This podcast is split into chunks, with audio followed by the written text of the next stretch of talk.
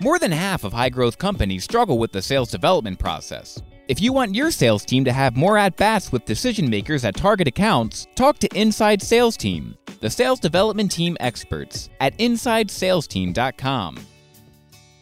You're listening to the Sales Development Podcast, the only audio forum focused and dedicated 100% to sales development. If you care about growing your skills and getting more new sales appointments, pipeline, and closed won deals, you came to the right place. Subscribe to the show on YouTube, iTunes, or Spreaker, and be sure to go back and listen to all the episodes for the best strategies, tips, and tactics out there on running a high performance sales development program. And now, your host, founder, and CEO of Tenbound at tenbound.com, David Dulany. Hello, hello, hello, everybody. This is David Dulany with another edition of the Sales Development Podcast. I'm really excited to get someone who I consider a good friend on the show, who I've been meaning to get on the show for quite a while. We finally could make it happen. Mr. Kyle Morris, the founder and CEO of Sift Data. How are you doing today? I'm good. Thanks for having me on. All right. Awesome. Awesome. Thank you for making the time. Uh, we were just talking before the show. I wanted to thank Kyle for coming all the way down from Bend, Oregon to San Francisco for the Sales Development Conference a couple weeks ago thank you so much for coming to that. It was great to see you, and um, you know I'm excited to have a talk with you today. Yeah, it was my pleasure. It was an awesome conference. Looking forward to next year, and uh, also more excited to talk to you today. Yeah, this has been great, man. I mean, I I first met you several years ago with uh, at Andrew McGuire's Sales Fight Club, which was like a precursor to the meetups and the the councils and everything that's going on. It was just a group of of sales and sales development leaders who got together, ate pizza, and talked about the various challenges that we were having, which was awesome. And since then, you've gone on to start a company and move up to Bend, and and you've been super successful. So, I want to talk about your background, give people a little bit of knowledge of how you went from, you know, starting out in Ranger School all the way to starting Sift Data. Give us a the Kyle Morris breakdown. Yeah, definitely a different background than probably most folks have heard. So I grew up in a little town here in Oregon. Out of high school, uh, actually joined the military and went into the Rangers. So Rangers are a special operations unit. You probably hear them kind of equated to Navy SEALs or Special Forces and some other units like that. I got there in mid 2000s right when things were getting pretty hairy and spent four years there went to ranger school did did the whole jam really i wanted to you know, pay for school because I didn't have a way of doing that. So I ended up finishing up in 07 and uh, went to the University of Oregon to study entrepreneurship. And my goal there was actually to work for a venture-backed startup. Like I, that really appealed to me. I had some buddies who studied entrepreneurship as well. So out of school, it was like 2010. So the height of the recession didn't have a whole lot of options. I actually took a job with a Fortune 100, Fortune 500 company called Cintas, which you've probably seen their trucks driving around. They're like the uniform people. So I was a management trainee doing sorting dirty laundry and helping run a warehouse. So it was pretty miserable. And about 30 days in, I put my two week notice in because that was not going to be a good fit for me. And I ended up getting a job with a company called Gigya out of Mountain View.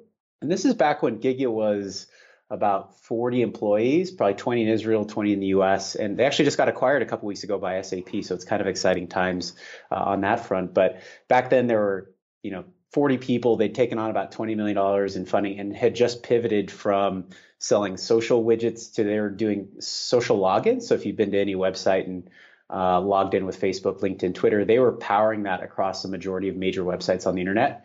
And so I saw the title was business development. They kind of sold me on that because it sounded like I was going to be talking partnerships. I was going to have this kind of cool job.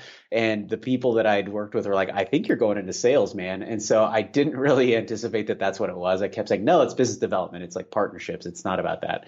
Turns out I was completely wrong. My job was to uh, set meetings for the AEs. And Gigya had a really interesting business model, or at least sales model, where we were going with two BDRs or SDRs to every single AE, and your quota was seven to 10 meetings a week. So as an AE, you can imagine getting 20 new demos in a given week. Obviously, the company was pretty new, so we're trying to build brand awareness. But yeah, AEs were slammed with meetings, and we kept that ratio for several years, and it, it really helped us differentiate in terms of you know setting meetings and, and trying to scale the company. So started out as an SDR. I was pretty average. I brought some things that people hadn't heard of. My wife had worked in the tech space for a while, and she kind of taught me about this is how you find people's email addresses. These are some tools to find some some information, blah blah blah. So she helped me get a little leg up, and I shared that with the team, and I found that I really liked doing that. I liked sharing and coaching and mentoring new folks that came on, and so I took over managing the team after about six seven months, and then over two years Gigya took on about 70, 80 million dollars in funding, and we had to scale from seven reps when I first took over up to about 70, 75. So it was a hyper growth mode, really challenging time, but I learned a ton about that. And then after that, I transitioned into running business operations there. So I was responsible for managing the hub of Salesforce across marketing, sales, finance, customer service, et cetera, all within the organization and trying to scale and make things more efficient. And so uh, I did that for a few years and then transitioned out to running my own thing. I uh, went on paternity leave to see if I really wanted to be my own boss for a couple of months, and I liked it enough to, to take the leap out, kind of like you did. Amazing. So full circle all the way back to your University of Oregon training, right? yeah, no, it's it's exactly it. I mean, it's funny. One of the classes that I took that I really stuck with me was it was literally entrepreneurship 101, and we uh, had the class was really focused around how to come up with a business idea. And so they had us keep a journal of, you know, every day you had to write down one new business idea. And it was hard to do, but uh, what what they really told us to do was just think of things that suck just think of something in your day that sucks. And I was like, traffic sucks. There's got to be a way to fix that. Parking sucks. There's got to be a way to fix that. And then ultimately, you know, why I ended up starting Sift Data was like the research portion of being an SDR isn't something that requires necessarily a ton of skill and it kind of sucks. And so, you know, the clicking around on LinkedIn and searching for this or that, that's just something you should be able to automate. And so I just thought of things that suck, things you can automate that shouldn't be manual because SDR SDRs, salespeople, they have so many more important things to do than be digging around doing research. And and I remember, you know, one of the frustrations I had as a manager was that at least half the time I'd be talking to SDRs. I was like, "What's your goal for today?" And they're like, "Oh, it's a research day. I got to do a lot of research. I got to prep, blah blah blah." And it always felt like that was something that could be fixed. So I know I'm getting into like the Sift data stuff, entrepreneurship, but the idea being that with entrepreneurship, really the goal is just think of something that sucks because there's got to be a solution to it. And if you can figure out what that solution is and people are down to give you money for it, you're you're set. You're good to go. And and I've heard, you know, you look at a problem and you mm-hmm. go from the problem perspective, which is another way to say what sucks. You know, yeah. it's it's yeah, a problem. And then the other key is how many people have that problem, right? Because if it's yeah. only five people, then your business is not going to be. But if you can come on onto something that's like a billion people all have the yeah. problem, then now you're talking, right? Yeah, I guess that's entrepreneurship 102 is where they tell you that part. The first part is like just think of things that suck. But no, I mean, even with your business, you know, it's really hard to train and bring on SDRs and keep them motivated and see success there. And so people are hiring folks like you to help them do that. You know, there's so many tools out there like that help you automate processes because you know, the idea comes from you struggling yourself, hearing other people complain about it and realizing, hey, there's enough of us that someone would be down to pay for this and it could be a significant business. So I think that that's really how all successful businesses start is people just realizing that I'm not the only one facing this problem and it can be automated. Yeah, it's amazing because if you're in the organization, your heads down, you've got your KPIs, you're trying to get the you know the reports ready and do your powerpoints especially if you're in middle management it's all excel and powerpoints and, yeah. and justifying your existence. And you're you're you're so deep in the weeds that it's really refreshing to come along and and have somebody come in and say you know oh you know here's a new perspective. Here's a yeah. new way of thinking of things. Have you thought about this? Because it's it kind of breaks you out of it. I think people are very resistant to having somebody else come in because they feel like you might uh, expose something.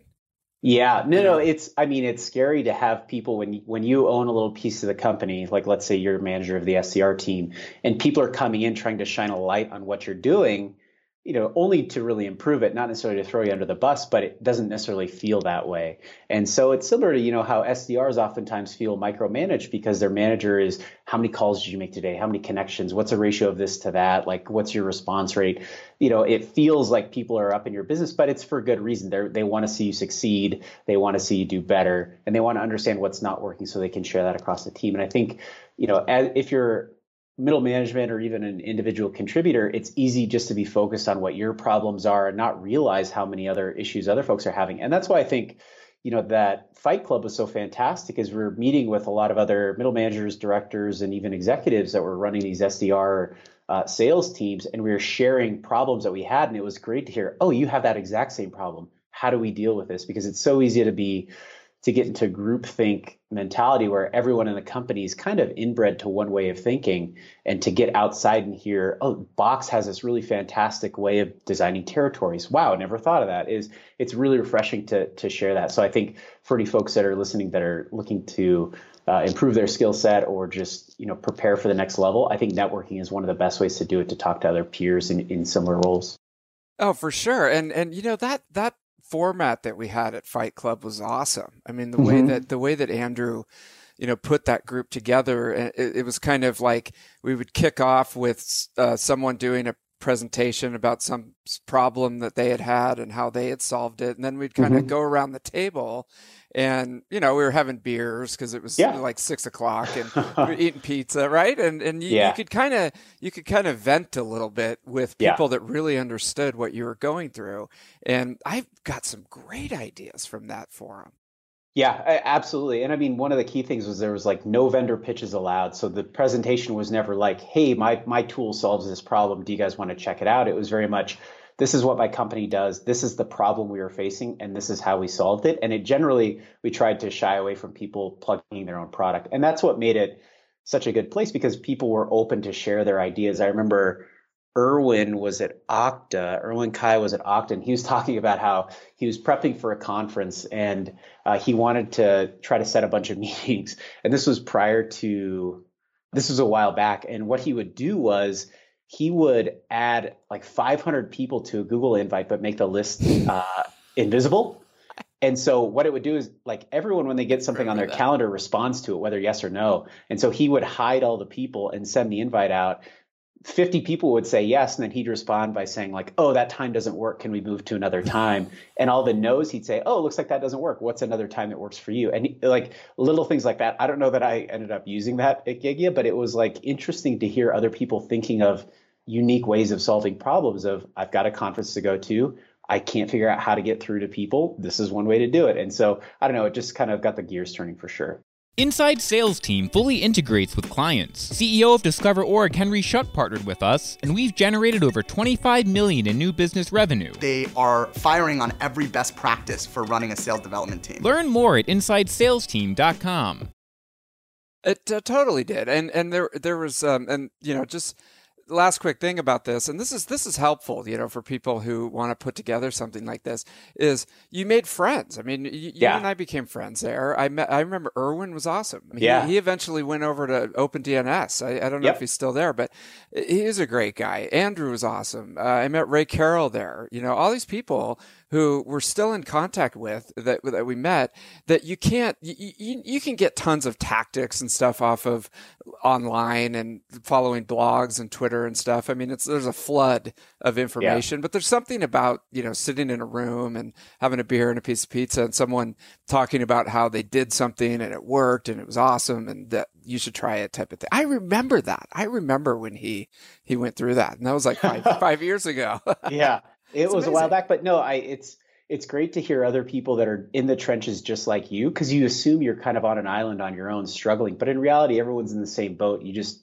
can't ever see them, and so you know, getting into those tactical or strategic challenges and, and hashing those things out, it's it's kind of nice to also think about things from through the lens of a different business of like, hey, you guys don't do things like us, so the way I did it won't work. Let's think of something that could work better for you. And so I don't know, it's uh, it's always nice to be challenged in that way. And I really, I always dug those things. I always like going to them. And I mean, yeah, that's how I ended up meeting Andrew, and we've been good friends for a long time, and uh, a bunch of other folks, Jay Ryan, folks like that. So it's been uh, yep it was definitely super valuable time. It was great. And it's funny because you mentioned that because I think we also get in like an echo chamber of yeah. B2B SaaS sales. And this is how everyone's doing it.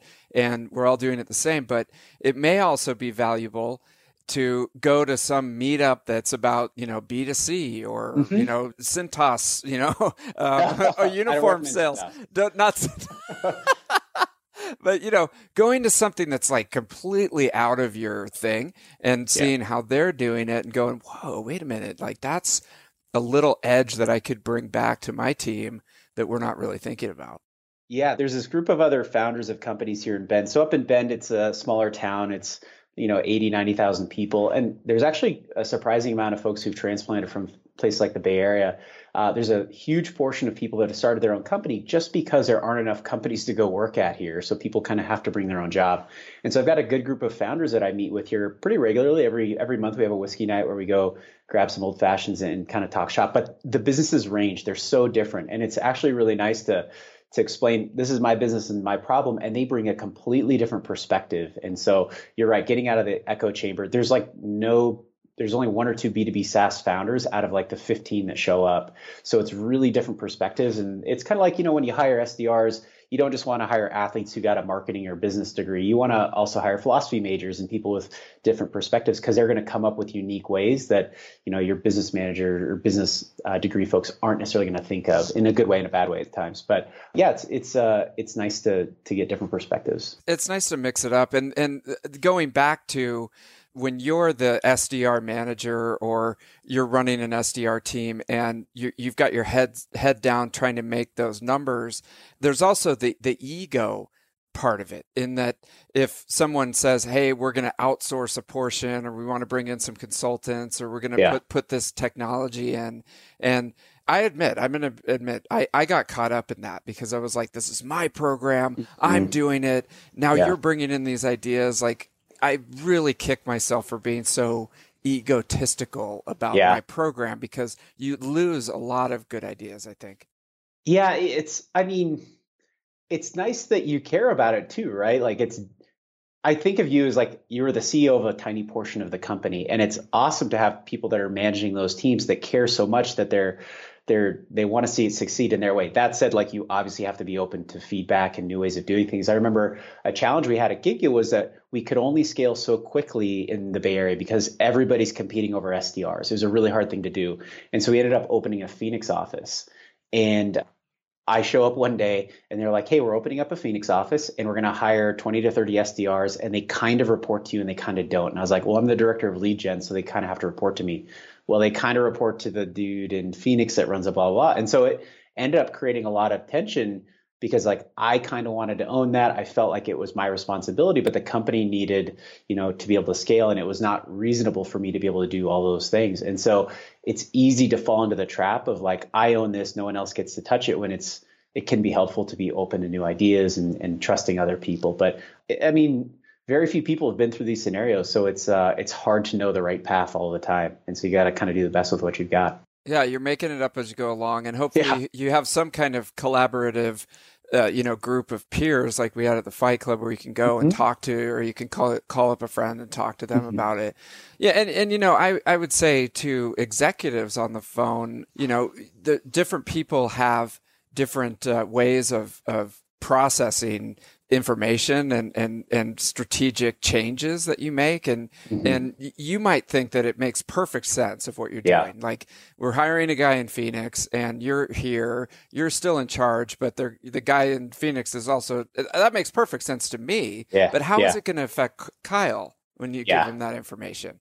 Uh, you know, it could be, you're like, yes, sir. Or like, fuck, what? You know? Yeah. So, you know, I've got this belief that every, not every, but almost every point of frustration, almost in life or fight, really comes down to misaligned expectations. And the story I use on that is like, so uh, when I lived in the Bay Area before I was married to my wife, she lived up in the city and I lived in the South Bay. And, you know, we'd see each other on the weekends or when we could.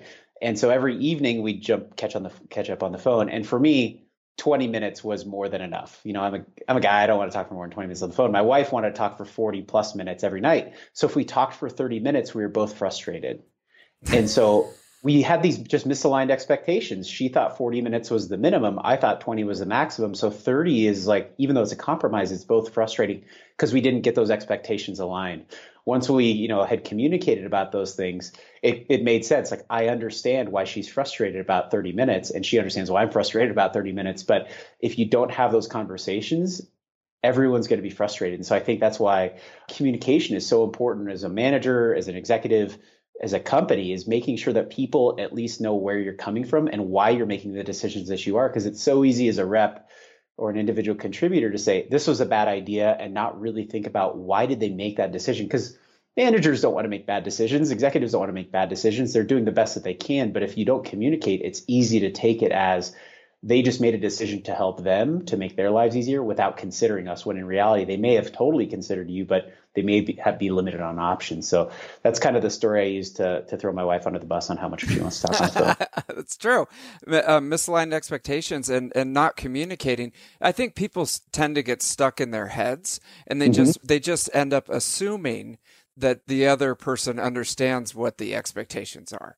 Yeah. Right yeah, and if you've been thinking about a problem for weeks or months, it totally makes sense to you. But the person who's just hearing it for the first time at an all hands might be completely confused as like the context of why decisions were made because you're not sharing all the information and you've literally been thinking about it for hours and hours and hours about your options. So yeah, it's uh, it's easy as a manager just to assume people are going to get it and. I've never heard of anyone having a problem when they over communicated something. It's always the latter or the opposite where they under communicate over communicate your expectations. I love that. And and you know, the other thing I had written down here that I really wanted to talk with you about is self-management. Because mm-hmm. we're both we're both starting companies and yeah. you go from where there's super high expectations from this hierarchy to now it's self-management. And whether yeah. you're an SDR or, you know, the chairman of the board of GM, you have to self-manage at all times, right? And and so mm-hmm when you look back, you've done a tremendous job of self managing. Was did that come from your ranger training, or uh, have you built that up as you've built up your career? Yeah, that's a great question. I, you know, I don't see myself as a particularly disciplined person. I need frameworks and things that force me to get things done. Compared to a lot of folks, some people would consider me disciplined. Like I try to eat right and I exercise a lot and I, I try to do those things. And for some folks, those are hard. But, you know, the time in the military, I I have to say has to apply in some sense. Like, you know, when you're used to waking up at five in the morning and doing these brutal workouts and going through really tough deployments and things like that, it makes you a naturally more disciplined person in a lot of ways and undisciplined in others. But I think what helped was that I always had this idea that, uh, you know, if I just work hard and keep putting in the effort every single day, it's going to work out in the end. So even though I may not be the top performer in any one given day, the consistent you know work ethic is going to pay off down the road and so that probably definitely that comes from my time in the military but also you know when i first started at Gigya i had no idea what i was doing i probably wasn't the top performer by any means it just a lot of it is like learned and, and i don't know there's some internal pressure to work hard but you know as a founder I don't have a boss. Like I guess my mortgage is my boss or my wife is my boss when I want to take a day off to go skiing. But you know, if I if I set a quota and I don't hit it, that's kind of on me. You know, no one's really going to look over my shoulder or say anything. And so it can be a double-edged sword because you you have to be disciplined and push yourself, but at the same time as a founder, it gives you the freedom to change directions if you feel like something isn't right. So if I set my quota personally like I want to close X amount of dollars this quarter and then I realize, you know what? I'm focusing in the wrong areas. I need to improve in this other area. You have that flexibility. So it can be double edged to where, hey, you're, you've missed quota for a couple quarters in a row because you keep shifting priorities, but it also gives you that flexibility where, you know, if you're an SDR, your goal is to set these meetings and hit, have them hit 50%, and you can't really deviate from that. So I really enjoy the the openness and flexibility, but for some folks, it's just not the right fit. And so, you know, it's uh, it's not definitely not for everybody. Yeah, I would think, you know, it, it's easy to let yourself off the hook, you know, yeah. if, if you don't have someone breathing down your neck. And yeah. so you have to become the person breathing down your neck, which yeah. is hard. It's hard. Yeah. Yeah. it, it's it's very easy to be like, oh, the weather's nice. I'm going to go mountain biking with my buddies, and it's two o'clock on a Tuesday.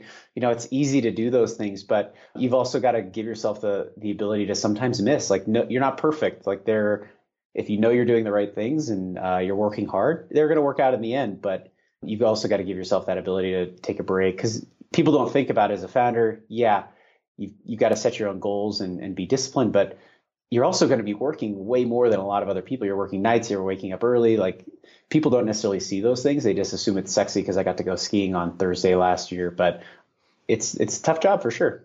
Yeah, and you're you're on basically 24/7 because you're chasing I mean, you know, for lack of a better term, you're chasing the, the dollar. I mean, you're chasing the next contract and you're ch- chasing yeah. the next deal, and that's what's going to uh, keep the lights on. So if if it takes you know 24 hour effort to go yeah. get that, then you you can't clock out at five. Yeah, you know. I, yeah, I remember uh, a couple nights ago, my phone rang at like five in the morning, and I answered it, and my wife was like, "What are you doing?" I was like this could be a deal. I don't know. I gotta. You never know. Or if there's a someone on my site chats me through Drift or whatever, like I'm gonna answer that as soon as I can because who knows? And it's not like I can rely on someone else to get this done.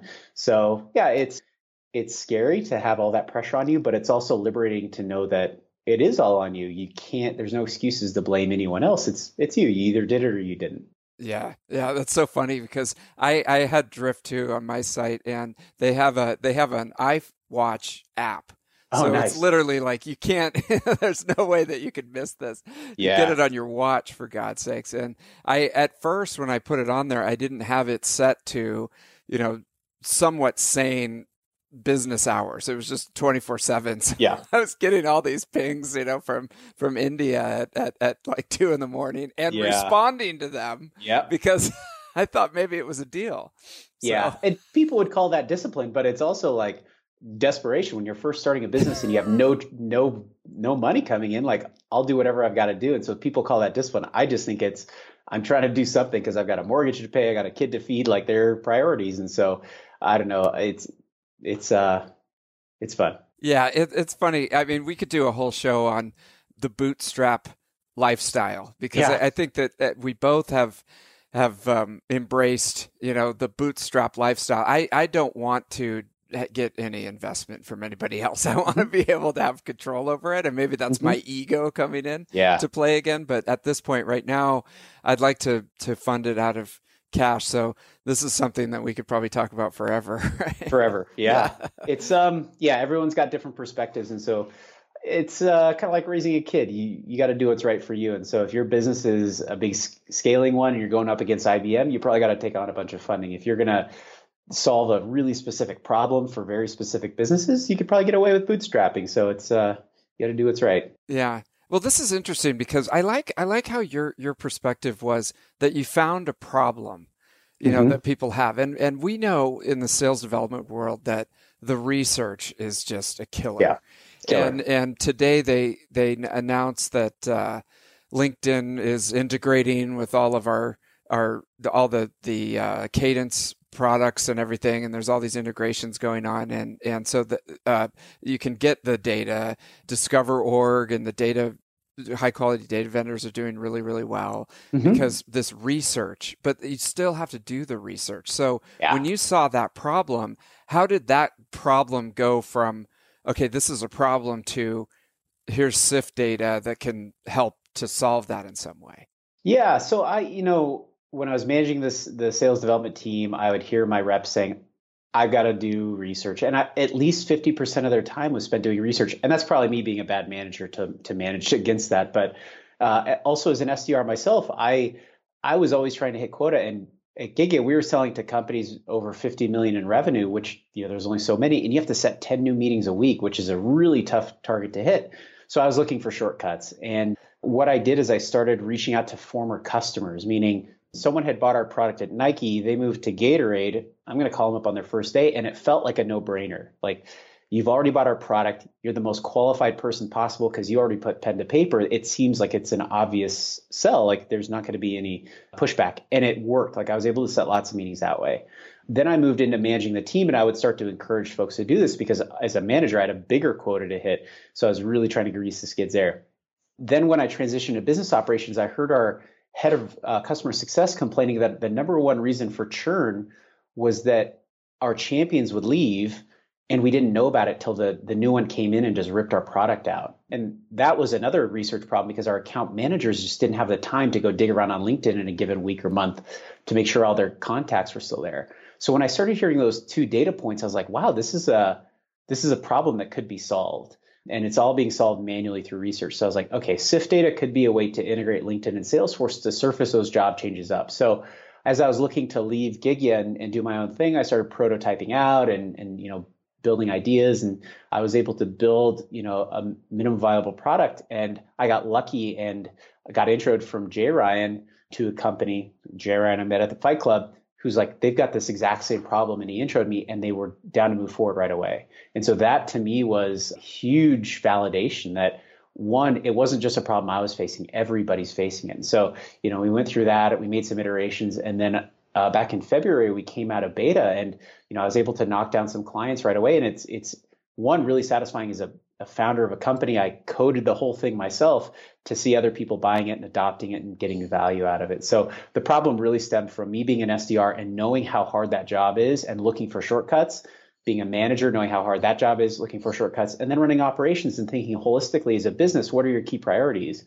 For any real B2B company, you're looking for I want to generate more pipeline. I want to close deals faster and I want to cut down on churn. And so I got lucky that I hit a sweet spot that kind of solved all three of those things.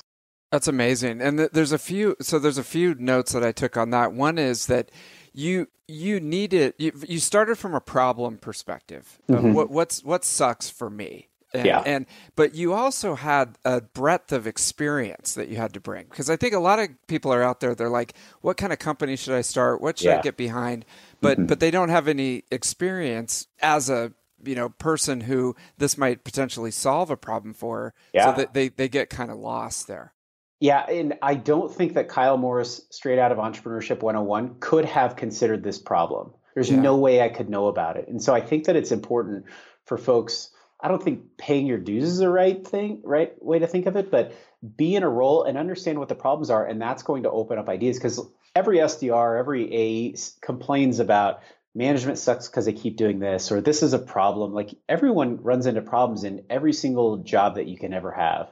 Uh, there's no no role that's immune to that, and so if you just take look, if I'm good at this role and I can see the problems that they're facing, I can make life easier for other people in this role you can find a problem and you can find a solution to it. It might be important or it might be not important, but productivity is a hugely valuable thing to drive for companies. I mean, if you can take a rep and they're closed at 100K quarter and you can make them close 200K quarter with some solution that you've got, companies are going to throw a lot of money at you to be able to do that. And so the, the challenge for any person, you know, in a individual contributor role or even considering starting their own company is you know identify what is really hard or tedious or challenging about your role and what could realistically be done to solve solve this. And a limit that ends up coming up is people who tend to be folks on the sales side don't have any technical skills generally. Like there are obviously salespeople who can be technical but most of them don't know how to write a line of code. And the people who tend to be great developers have no concept of what it's like to sell a B2B product. Like if they would be just as much a fish out of water as a salesperson trying to be a developer. And so if you can learn that other skill and speak both languages, I think that it's a huge advantage because once I learned, look, I know how to develop this program that can solve this problem, I can code it myself. It just opened up the world. Like all of a sudden anything was possible. And so that was one thing that helped me in my career is learning to code. It took a long time. It was tedious, but for me, it's been hugely valuable. It's again, definitely not for everybody, but that opened up a lot of things for me. It opens up a whole new world for you that, that, that, that's, you know, stimulates all these different opportunities and, and creative thoughts and things like that. That's amazing. Yeah. Cause as a salesperson, you, you, you just know that developer, the, the engineering team's behind, they're not developing the product as quickly as you want. It doesn't do what you want but they never think to say, how could it be solved? Could I do it myself? Like, what would it take to build that feature? And once you understand what goes into that, one, you're going to empathize a lot more with the engineering team, but two, it gives you the ability to build it yourself. Like I, so a problem I was running into was just last week. I, so I'm sending manual emails to targets. And uh, you know, if you use Cirrus or Yesware, you can track if they click on a link. You could cookie that user if they come back. But oftentimes, I'm emailing people and they don't click on a link. And I want to know if they come to my website. I want to know if that goes into Salesforce. So I started thinking of how can I build a Chrome extension that'll insert a pixel so that I can cookie users and do this. And it was it was fun to think of that problem and how to solve it. Turns out you can't actually do it. Gmail doesn't allow that to happen, but it was fun to have that discovery and, and play around with it and try to hack something together, even though it didn't work. But yeah, I know could, it's satisfying. Could be so meaningful for your business if you can figure out just one little thing like that. I mean, you know, yeah. to open up new opportunities. There's a, there's a couple of things. You know, one that you you've mentioned a few times in that you started with the problem that you were having you really understood it and from an from an SDR perspective a lot of times the the training that they get when they come in it's all about the product that yep. they're selling and mm-hmm. they it seems like they don't spend a lot of time thinking about who are they actually talking to? The human beings that have yeah. the problem and then you know getting more intimate uh, knowledge about how their product solves those problems. It's just like this is what our pro- product does. Do you want to have a meeting? You know? Absolutely. Yeah because yeah. that's i totally agree with you. And i remember when we would onboard people we spent a lot of time not just on what product is, but you know the SDR definitely needs to understand what the company does and why we're doing it, but the different personas that you're going to be talking talking to and what what are their KPIs. So I try to think of it that way when I'm selling to folks. So you know, if you're selling to marketers, I always use Nike as the example. So the CEO of Nike wants to drive more revenue and sell more shoes and do something else crazy. He kicks down to his VP of marketing to say, drive me more brand awareness. And then that person goes down to their director and says, I want more social awareness. Other director, I want more other awareness. And so if you're talking to the person down at the associate level about driving brand awareness, they don't necessarily care about that. That's not their that's not their job. That's not their KPI. And if you talk to the you know the CEO about how we can improve your pay per click throughput rate or something like that, they're not going to care either. You've got to speak to people in the language one that they use, and two in the in what their KPIs are. And so we spent a lot of time really getting trying to get through to our reps about you need to understand the buying personas and what they care about day to day so that you can craft messaging that applies to them. Because if you have the right person and the right company, but you've got the wrong message because you're just sending it to the wrong level, it's a waste, even if it's exactly the right person at exactly the right company. So understanding what people care about. It took a lot of training to get that through, but I felt like it really helped uh, them be more effective. Well, yeah, and, and, I'll give you an example. Like if you read on LinkedIn or something, cold calling is dead and mm-hmm. cold mm-hmm. emailing is dead and nobody responds anymore. That's that's not true. The the thing is, I'll give you an example. I when I was doing the conference, I was way out of my comfort zone. I, there was a mm-hmm. lot of stuff that I didn't know, and I didn't know that I needed, and pain points that I had. And yeah. and I, I every once in a while I would get a cold call or or a cold email that talked about that and yeah. and gave me some value. And and I, I replied I, I probably did like t- three or four deals on the conference because of cold calling and cold emailing because I had that problem. Someone came along and understood it and could help me. Absolutely. And right? if you happen to have a big team of 10 people running this conference and someone comes to you and says hey your napkins are probably going to be the wrong kind you don't care about that. You've got another person delegated to do that. Or if that person cut or let's say you had an associate that gets contacted by the vendor saying, hey, this is how we help you pick the right place to run the conference, they don't have insight into that. You do. So it's like you got to talk to the right person with the right message. And yeah, the challenge you had was running a conference for the first time. So you're kind of an open book. And that was a great really, target. Yeah, perfect target. and so those are those are definitely few and far between. But uh, I can totally understand why vendors would have gotten through because they know if they're well trained what it's like to run a conference and the pitfalls. And if they can identify those blind spots for you and generate value just by doing a call, they're definitely going to have your attention. Right. And, and then at the same time, I, I get a lot of solicitations for like lead lists and mm-hmm. the, get the list and here's the list of this and that. And the, I, I can't like, I can't do anything with that right now. And yeah, it's, it's nothing against the yeah, it's nothing against the SDR at all. Yeah. I mean, they, yeah. they're probably great guys. They did a great job getting back to me, but it's just like I don't. I it's not you, man. It's me. I, I, don't have anything like that right now. Right. So you know, you you get. I think people take it kind of personally that mm-hmm. no one's getting back to them, but it could just be you got to peel it back, like what you were saying about what is the persona, what are their KPIs, what are they doing right now yeah. and stuff like that. So yeah, and it can be frustrating too when you're like, I've got exactly the right person. I've got the most interesting thing that they care about that definitely applies to their KPIs, and they just blow you off or say no thanks. And it's it's uh, one, it's really motivating to me. Like I've got to figure out how to get this back. It's kind of like if you play basketball and someone steals a ball, you get really aggressive trying to get it back. Like that's how I kind of feel when when someone really shoots me down. It really motivates me to figure out, okay, how do I overcome this objection? Because it's not insurmountable. They said no, but there can be ways to, to get around that. But yeah, because you you you know it's funny because I when you when you said that I, I think of Pursuit of Happiness and mm-hmm. you know, Will Smith uh, was yeah. playing the guy. I don't know what his name is, but he had a big why. His he was living in a BART station, sure. you know, with yeah. his son, and it's just like, dude, I gotta do this, you know, yeah. for myself. And he knew that he had the right solution for the guy in that hiring him. So he went to his house, you mm-hmm. know, and and you know, you don't want to go that crazy, but it's like, but you know, to some extent, you you have to have that chutzpah as a sales mm-hmm. development rep to be successful. And to your point, you've got to believe it in your bones that you can actually help this person. Yeah. And, uh, but it's a fine line because you also don't want to get a restraining order. sure. so. You know, it's funny. I was talking to uh, a guy that I used to work with for a long time, and he really good sales guy. And uh, uh, there are some other people we'd worked with who were really abrasive salespeople. Like if you met them, you'd be like, "This guy is like feels like a used car salesman," but they're also really they crush their quota every single quarter. And I was talking to him, and he goes, "You know, you can really push people more than you think you can. Like there's a reason this guy." Or gal that was crushing their quota but feels like the stereotypical salesperson is is getting through is because they're pushing people when others kind of hold back. And so there are definitely the people who are going to respond to them and say, don't ever contact me again. I never want to interact with somebody like you.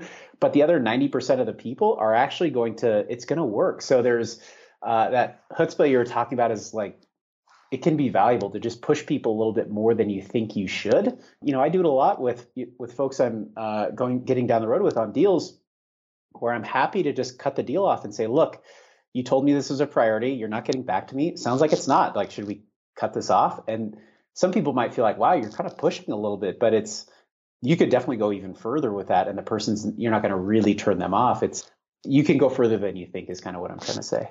Yeah, and and so and it comes from a place like that belief that you have. I mean, you literally yeah. sat down, you identified a problem, you built the the solution yourself, uh-huh. and now you're selling it, and you've got kids, eh, you know, and, and a wife and a mortgage and all these things, and you know, you've got the conviction that you yeah. can help them to solve a problem with a quality product. And yeah. so it's just like, look, let's do this. Like, come on. Yeah. Like, and, and versus if, you know, literally, like if you're, if you're listening to this and you're on the fence about your product and you're not real super confident about your own self and, you know, it becomes harder to do that. Yeah. And I mean, there are definitely downs. Like, people that you thought you had in the bag to say, look, we're going to go in a different direction. It's like, I got to rethink this entire process. Am I doing the right thing? What's going on? And so, I mean, it's, it feels very like the highs are high and the lows are low, but those highs definitely make up for those lows. So it's one of the most satisfying things to, to be like, I built a product from scratch. I coded it myself. I reached out to somebody and they're putting pen to paper and they're going to hand me a check for this money. Like it's as a sales rep, you only get to see a portion of that. As a developer, you only get to see a portion of that. But when you're a founder and bootstrapping it on your own, I'm sure for you it's really satisfying when you can convince somebody that look, I have a solution that can help solve your problem and then you deliver on it is a really satisfying thing.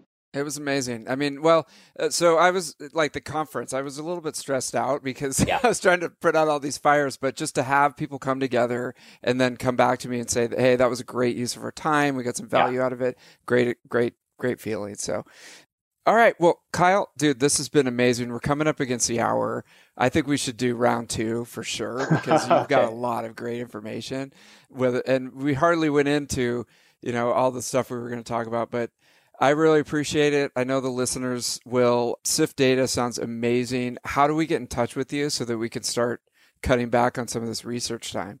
Yeah, so Kyle at siftdata.com, or if you go into Sift Data, there's going to be a drift thing that pops open. Feel free to chat it, and I'll get back to you right away. So you're on it 24 seven all the time. And it's it's, it's um I'll put a link in the show notes, but it's siftdata.com. You got it. Okay. Yep. Got it. All right, Kyle. Well, thanks again, and thanks for being on the Sales Development Podcast.